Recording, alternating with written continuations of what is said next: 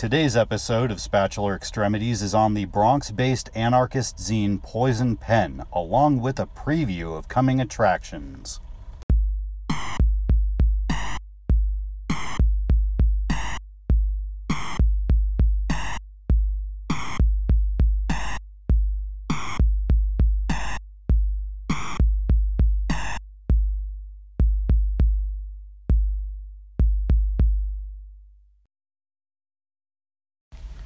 Hey, welcome back to Spatular Extremities.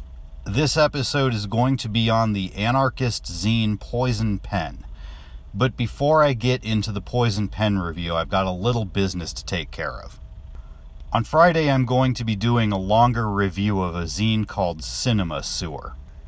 Now, in order to do a review of Cinema Sewer, I have to post some images that are, shall we say, not really safe for work. So what I'm going to do is make that review a BitChute exclusive because A, I'm not even going to bother putting it up on YouTube. And B, I don't even really feel like putting it up on the podcasting platforms. So if you're listening to this on BitChute, and you probably are, hit subscribe and make sure that your settings allow the uh, not safe for life videos to come through because Cinema Sewer is a very well done and very fucked up zine. I mentioned it on Twitter yesterday. It's just something for you to look forward to. But today's episode is on a rather interesting zine that came out of the mid 90s in the Bronx. Poison Pen was made by two anarchist squatters who went by the name Dr. Malicious and Reverend Doom and it is a fascinating glimpse into another time on one hand, but it also has some practical applications on the other. Now, 1994, 1995, we're talking the middle of the first Clinton administration, we're talking the beginning of the Giuliani administration in New York. And New York, especially the Bronx, still has a rather nasty reputation. And within this context, Dr. Malicious and Reverend Doom put out a zine that is a cross between anarchist screeds and survival tips. Now, one of the first things that really kind of struck me about Poison Pen is that this comes from a time when the United States actually had a real hardcore left wing.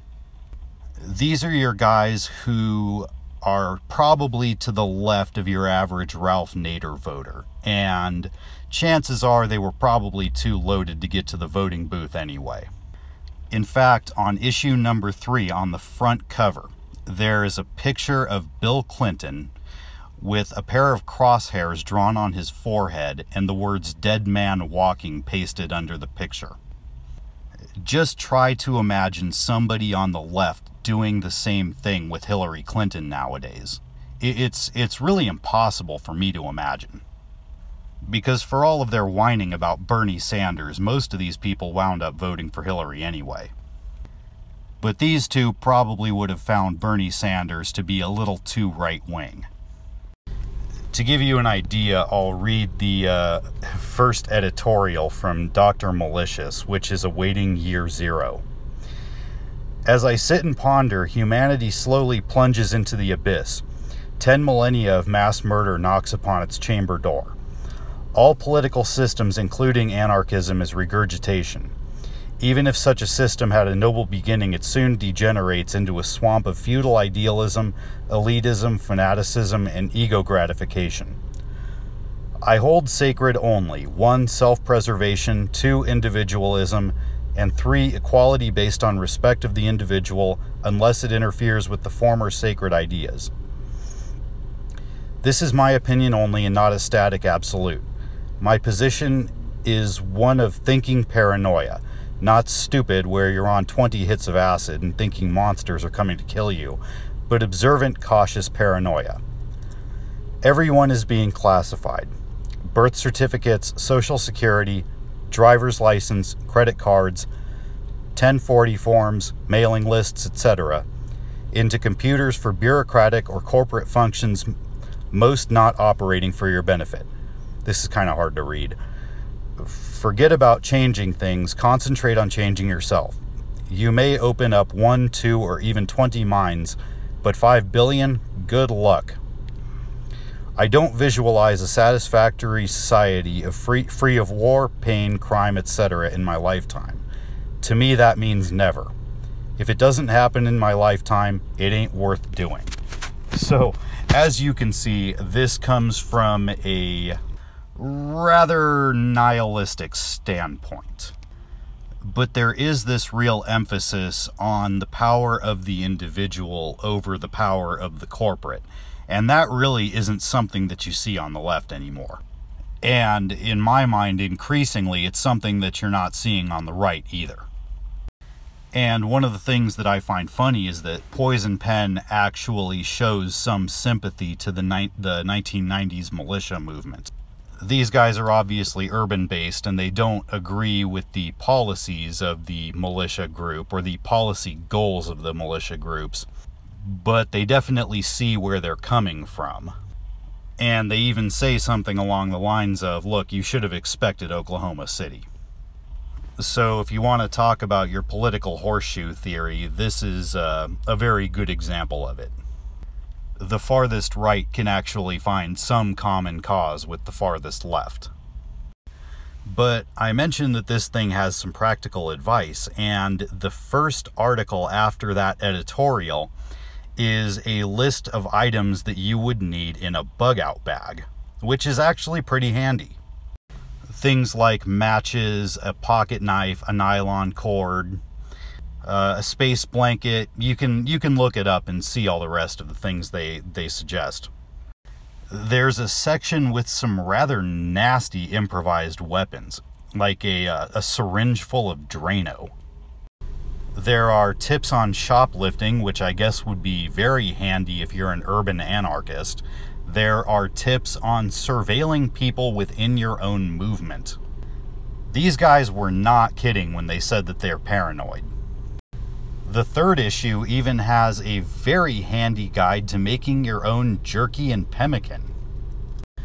Now, Dr. Malicious and Reverend Doom are very pro Second Amendment, they call themselves the Nihilist Rifle Association, and they have a section on the cheapest firearms that you can get.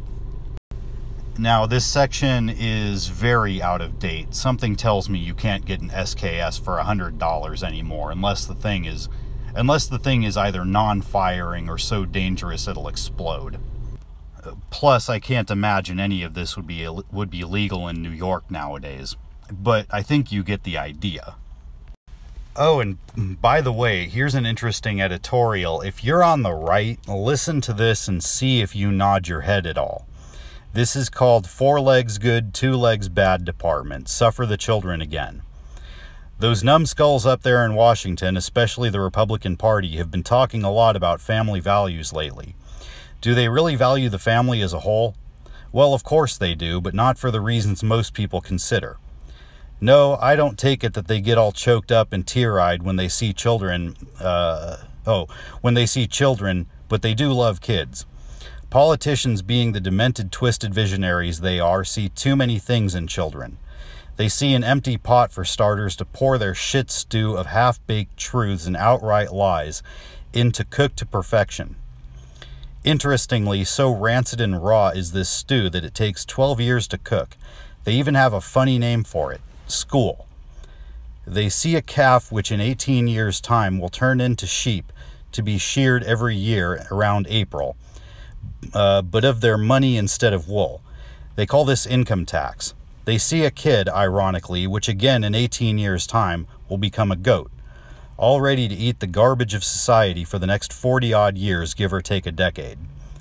You see, after feeding all those kids appetizers in school, they're now ready for the main course, heh heh, they see mules to tend the fields of the wasteland that society has created.